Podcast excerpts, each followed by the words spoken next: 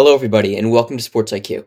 So, as all my NBA fans know, the NBA draft is approaching. In only a couple days, we will introduce a new set of rookies into the NBA. Some may be good, some may be great, and some will be busts. So, today I'll be sharing my mock draft. I'm going to go pick by pick for all 16 lottery teams and explain who they're picking and why they're picking them. With the first pick in the NBA draft, the Orlando Magic are short to select Jabari Smith from Auburn. The power forward is 6'10, 210 pounds, and a great fit for the modern NBA. Decade by decade, basketball changes. From the increasing number of three point shots to positionless basketball, the game is simply not the same. Take a point guard, for example. Even 20 years ago, they're supposed to be great ball handlers, great passers, small and quick. Nowadays, we have players like Russell Westbrook and Ben Simmons. Westbrook is an aggressive dunker that gets 10 rebounds a night. Ben Simmons is a six-seven monster who can't even shoot the ball. In addition, it used to be that only the small little guys, they were the only ones who shot threes. Nowadays, we have power forwards and centers pulling up for threes. We also have new players like Nikola Jokic, the MVP of this year, who are dishing out passes as a center, as the biggest man on the team. So it's obvious that the game has changed a lot. So why is Jabari Smith a great fit for the modern NBA? Jabari Smith is a near seven footer that can knock down shots. In the NBA, this is in high demand. Nowadays, NBA teams want bigs that can shoot. They want to space the floor, a smooth three point shooter that shoots 42% from three point land in college last year. His two biggest, most important attributes are his mid range shot and his defense. Are his mid range shot and his defense. His mid range shot is nearly unguardable, as he's shown time and time again to hit contested, extremely hard, extremely high level difficulty shots in the mid range. He takes pull up shots that are basically unguardable because of his height. It's almost impossible to block someone who's 6'10, the release point is too high.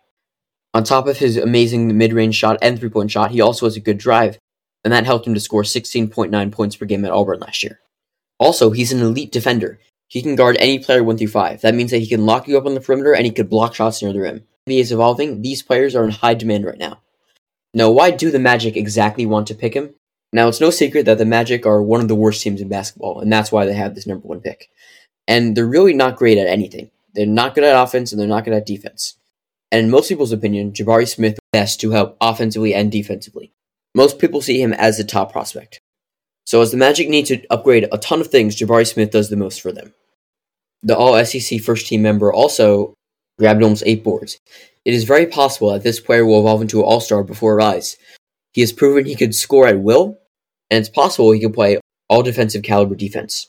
Now, though it looks like the Magic will pick Jabari Smith, if for some reason they don't pick him, they will pick Chet Holmgren, which brings me to the next pick. At number two overall, the Oklahoma City Thunder would select Chet Holmgren, the power forward from Gonzaga.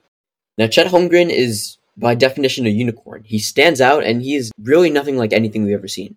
This man is a seven footer, and he can basically do everything. He has a great ball handle for a seven footer. He is basically unstoppable in the paint, He's a three point shooter, and he's one of the best defenders in the draft class. And I do believe that he may he may just have the highest ceiling in the draft class. As I said before, he offers elite rim protection. At Gonzaga, he had 3.7 blocks per game and was the Western Coast Conference Defensive Player of the Year. Now, as I said, he's unstoppable in the paint. He shot 73.7% in twos from this season. Now, despite his skinny frame, he has an incredible way of moves to post you up or just frankly shoot over you. And as I said before, he's a great shooter. He's a seven footer that shoots 39% from three. Now, Oklahoma City has proven in the past that they love players with ton of upside, and Chet Holmgren offers just this.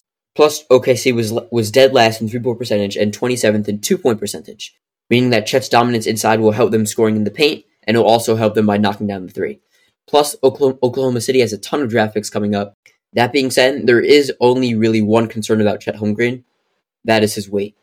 He's seven feet, but he's only 195 pounds, and and people do think that he will get pushed around in the NBA. It's possible that this happens, however, I still think this player will be an all star level talent one day.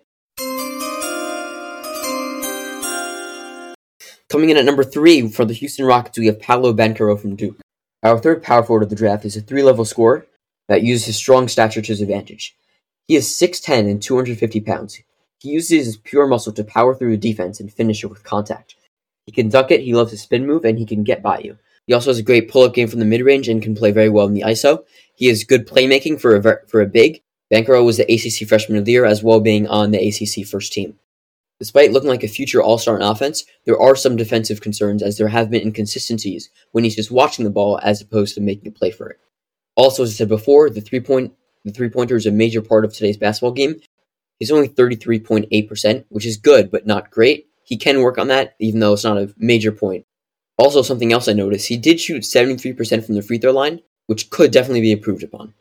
But otherwise, the Houston Rockets traded away Christian Wood for a reason. It is because they're going to draft this power forward, Paolo Banchero out of Duke. I'm not unplugging them because he just may be a star one day. Now, the top three players, Jabari Smith, Chet Holmgren, and Paolo Banchero, are widely considered the top three players in the draft. It's possible they go in different orders, but, three, th- but these three players will be the three players first picked in the draft. Now, pick number four is where there's a bit more room for surprise. The Sacramento Kings currently hold the fourth pick in the draft. The fourth best prospect in the league is Jaden Ivey, the point guard from Purdue. However, the Kings already have a lot of guards, so it's very possible they trade this pick to another team, possibly Washington, possibly New York, who wants to trade up and grab Ivey. For this mock draft, I'm not going to be doing trades because they're simply extremely hard to predict. So, assuming Sacramento keeps this pick, they will pick Jaden Ivey, the point guard from Purdue. It is possible they pick the power forward Keegan Murray, who's a better fit for the team, that the Kings pick based on talent, not as much as positional fit. So as I said before, the Kings already have a bunch of guards. They have Davion Mitchell, they have Donte DiVincenzo, they have De'Aaron Fox. However, none of these players are true point guards. None of them are true distributors. The current point, the current starting point guard Fox is arguably the best player on Sacramento, but he mostly signs as a scorer and not much as a distributor. And that's why they want to bring Ivey along. Ivey is a combo guard that shows shades of Ja Morant and Victor Oladipo. He is extremely fast in the open floor and throws down aggressive dunks reminiscent of Russell Westbrook's on the Thunder. Now, once this man gets a head of steam, good luck stopping him. Or he passes. And this is exactly what Sacramento is counting on. Though he only averaged 3.1 assists in college, those assists, these assists are not your average assists. They are running in transition, behind the back, crazy passes. And if he can expand that in the NBA, he will be a great player. And on top of that, he is also a good three point shooter. Slightly streaky, but still managed to knock down 36% of his shots from three. Now, when I talk about Ivey, you hear me talk about him in transition, how he's so fast, how he's hard to ca- how he's hard to catch. There are some problems when you talk about him in the half court offense. Ivey can do a better job tightening his handle. Ivey is improved in the pick and roll, but he still has some work to do in the half court offense. For one thing, he could improve on his mid range shot. And the other thing that I noticed is that Ivey relies on his athleticism to run past defenders. And if, and if he could develop his handle to a way that he can use this to get past his defenders and then use and then use his athleticism to finish at the basket, he can be very, very good. However, it is very possible that because he relies on his athleticism, that won't work in the NBA as he is playing playing against much more athletic athletes.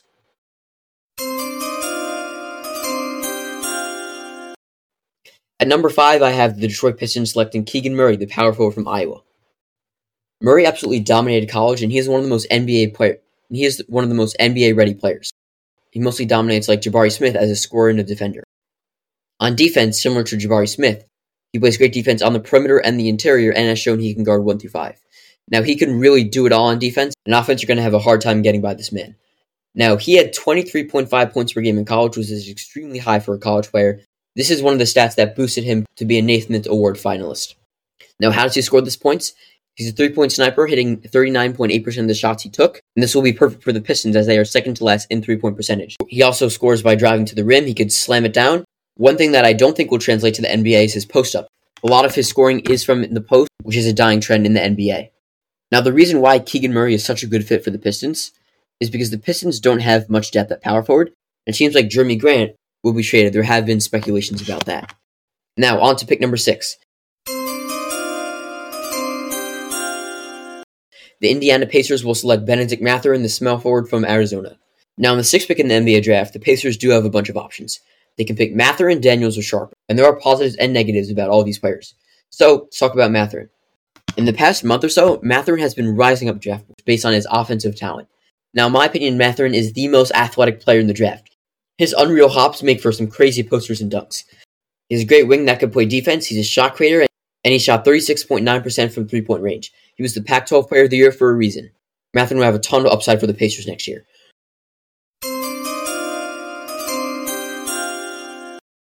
Moving on to number seven, we have the Portland Trailblazers. They will select Shaedon Sharpe, the shooting guard for Kentucky. So the Trailblazers will either select Dyson Daniels or Shaedon Sharpe. There's no other player in the draft that they will select. Shaedon Sharpe is a shooting guard and Dyson Daniels is a point guard. Now, Shaedon Sharpe is currently in a bizarre position. He was ranked number three in his class coming out of high school according to 24 7 Sports. However, even though he committed to Kentucky, one of the top college pro- programs in the nation, he didn't play a game. He said he didn't think it was good for him and instead spent the whole year working out and preparing for the NBA draft. He also played in various tournaments across America against lower level competition. Between tournaments and high school, he looks absolutely unstoppable on offense. The 6'6 shooting guard has a crazy array of windmills, step back threes, and a ton of other things. He looks like a complete offensive weapon. But the thing is, is that he's a boomer bust because we actually haven't really seen him play against high level competition in college or the G League. Yes, he looks amazing in high school. He looks amazing in these tournaments. He looks amazing in his workouts that he posts. But because he hasn't played competitive basketball since high school, nobody knows how he will actually fare in the NBA. This makes him one of the riskiest picks in the draft. Now, the Blazers were 27th in offensive rating last year, so this would definitely help them. It will give Damian Lillard some much needed help because right now it does not look like he's going to win anything in Portland. Number eight, we have the New Orleans Pelicans selecting Dyson Daniels, the point guard from the G League Ignite. Now, the Pelicans obtained this pick from the Lakers from the Anthony Davis trade. So, in my opinion, Dyson Daniels is going to be a top three player in this draft. It's possible he goes slightly earlier at, at six or seven, but I him going eight to the Pelicans. The six-seven Australian just finished a year with the G League, and his stock has been skyrocketing in the past two months. And for good reason. There's a lot to be excited with this guy. To start off, he's a six-seven point guard. To give you reference, the average size for a point guard is around six three. This guy was going to push a lot of people around, but you might be asking, well, why is he a point guard? Well, this is because he's this is because he's a great facilitator. With the G League, he's been making a ton of great reads, a bunch of on the money passes, and it's, and it's going to show in the NBA when this guy's going to be a star. Also, once he gets running, he could jam it down. He could finish with both sides. I'm telling you, this man, he's going to be very good one day. I'm telling you, this guy's going to be very good one day. Now to talk about his defense, this guy is amazing on the ball. He's amazing off the ball, and as I said, he's six seven, so he could also swap passes out of bounds. The only concern for some scouts is the fact that he's only a 25.5% shooter from three point land, but you can see as a nice form, and I do think that this will grow once he reaches the NBA. Now, he'd be great for the Pelicans because the Pelicans do not really have many ball handlers and much depth in the guard position. Of course, they have CJ McCollum, then after that, they have Jose Alvarado and Devonte Graham, and I do think those can be improved upon. By the way, Zion's coming back this year, and he's going to come back strong, so watch out for the Pelicans in next year's playoffs. Now, moving up to number nine, we have the San Antonio Spurs. And they'll select Jalen Duren, the center out of Memphis. It is possible that they pick AJ Griffin, the small forward out of Duke. However, I have them picking Jalen Duren, the center out of Memphis. Now, if this were 20 years ago, I'm sure Jalen Duren would be higher. But the reason why he's not going to be drafted as high as he could be is because he's a traditional center, meaning that he's, he stays in the paint, he scores his points on lob threats and post ups, and he's an incredible interior defender. So the reason why he's not going to go higher, as I said before, is because the game has changed, and he doesn't have a jump shot, and he doesn't have much variety in this game. However, what he does, he does do incredibly well. He was able to guard Chet Holmgren in the March Madness tournament. This guy will give them a lot of rebounds. He will be an all defensive player one day. Plus, San Antonio does not have a reliable center. Their best is Jakob Poeltl, and I think he will even leave the team soon. So it's going to be a great pick for San Antonio. Number 10, we have the Washington Wizards picking Johnny Davis. Now, there have been rumors that the Wizards trade up for four and they possibly take Jaden Ivey and Sacramento's pick. However, if they take their pick, they're going to be taking Johnny Davis. Most of the players I've talked about so far, Chet Holmgren, Jabari Smith, Jalen Duren, all these players, they've been playing since high school. But John Davis really just became a star overnight. He was one of the best scorers in college last year. He averaged 19.7 points per game and won the Big Ten Player of the Year award. And most of his scoring does come from mid-range pull-up jumpers. He was a slightly streaky three-point shooter, shooting 30.6%. Now, there's no doubt that this player is a talent scorer, and he can provide good defense at times, but he does need to work on expanding his game. However, this would be a great pick for the Wizards because right now they need scoring Away from Bradley Beal, the next starting guards on the team are Thomas Satoransky, Ish Smith, and Corey Kispert. And no offense to these players, but none of them are very good. The Wizards need a ball handler and they need a scorer. The Bradley Beal will leave Washington, in which case they need a scorer and they're going to need a ball handler, so they're going to need Johnny Davis. Number 11, my favorite team, the New York Knicks, are selecting are selecting Ousmane Dieng, the small forward from Australia. Now, Dieng is what you would describe as a boomer bust he's either going to be amazing, he's either going to be a franchise player, or he's either not going to do anything. However, I do think that the Knicks should take this pick. The Knicks need a wing. It seems like they're going to pick AJ Griffin or Ousmane Dieng, or they could even trade up. Ousmane Dieng is a risky pick, but I am in favor of it. The Knicks may need is a point guard and a distributor, but by this time, the top point guards, Jaden Ivey, Dyson Daniels, they're going to be taken. And there are no other point guards deserving of an 11th pick, so they're probably going to go for a wing. This is either going to be AJ Griffin or Ousmane Dieng. Now, Ousmane Dieng is a very unique player as he's coming from a season in the NBL. For those of you who don't know, that's the Australian Basketball League. He played for he played for the New Zealand Breakers last season. And some of you also may be thinking, well, he's from New Zealand. He's probably not going to be that good, right? Just keep in mind, two years ago, LaMelo Ball won the Rookie of the Year, And guess where he played? The NBL. So Ousmane Dieng, he only averaged 8.9 points per game in 20 minutes. However, that is closer to 15 points per game given the minutes that these other players, that these other college G League players are getting. And his numbers do not jump out at you. He only shot 39.8% of the field and 27% from three. So you may be wondering, well, why is he this high? So he's 6'10, and when you're watching him, all of a sudden you see these flashes of NBA All Star talent. Yes, he misses a lot of shots, but but he was an incredible defender. And no, he doesn't score efficiently. But if you watch his highlights, you see these flashes of these pull throughs, his great defense, this this amazing facilitation. Is he a risk? He definitely is. But I think the Knicks, but the Knicks will definitely take this risk, and he'll go at number eleven. Number twelve, OKC. What do you know? They have another pick. This time it's going to be Jeremy Sochan, the power forward from Baylor. Now Sochan was not exactly a star in college. He was the six man. He was the Big 12 six man of the year, and he isn't necessarily a great shooter either. He plays aggressive defense. He brings energy, and he's athletic. So he'll make for some cool dunks. He has an overall great feel for the game. He knows when to cut. He has a very high basketball IQ. And as I said before, he's not a good shooter. He shot only 29.6% from three and a free throw percentage of 58.9%. However, if he develops that jump shot, he can be very good. I'm not crazy about him, but then again, I could be wrong. Number 13, the Charlotte Hornets select AJ Griffin, the small forward from Duke. This person definitely has the talent to go higher, even though I do think he will fall just a bit in the draft. So it seems like Charlotte is a lock to pick Mark Williams. They've had workouts, and their obvious need is a center. However, the 14th pick is the Cavs. They already have a bunch of big men. They're probably not going to pick a center. And then the Hornets also the 15th pick. So if they grab AJ Griffin now, they can get Mark Williams later at 15. So since AJ Griffin is by far the best player available, so they grab him, they are going to benefit. He's a knockdown shooter. He shot 44.7% from, from three point land. And these are not just any threes, these are step back, contested, high degree level of difficulty shots. Now, he did have a bunch of injuries in college, which makes him a bit worrisome, but he can get to the paint, and he's just a great three point shooter from Duke. So, 14, we have the Cleveland Cavaliers. They're going to pick Ochai Agbaji, the small forward from Kansas. Now, Agbaji doesn't have a crazy high ceiling. Ochai Agbaji does not have a high ceiling. I don't think he's going to be a superstar, and I don't think he's even going to be an all star. However, I do think he's going to be a good pick. Even though he has a low ceiling, he has a very high floor, meaning that he's a safe pick, and you know what you get when you pick him. Unlike basically every other player in this draft, he played all four years at college. He's experienced, and he knows how to win. He played for Kansas, and he's coming off a national title. He's a good three point shooter, and he fills the Cavs' need at a wing. Right now, the only true wing the Cavs have is, is Isaiah Okoro and Lamar Stevens, so they definitely can have some help in that department. Now, this guy really shined in college. He was a finalist for the Naismith Player of the Year. He was the Big 12 Player of the Year. He had 18.8 points per game. He had 41% from three. I mean, as I said before, I don't think this guy's going to be amazing, but he's going to be reliable. And he's going to be a veteran. I do think he will be in the league for a long time, and he's going to be a great role player.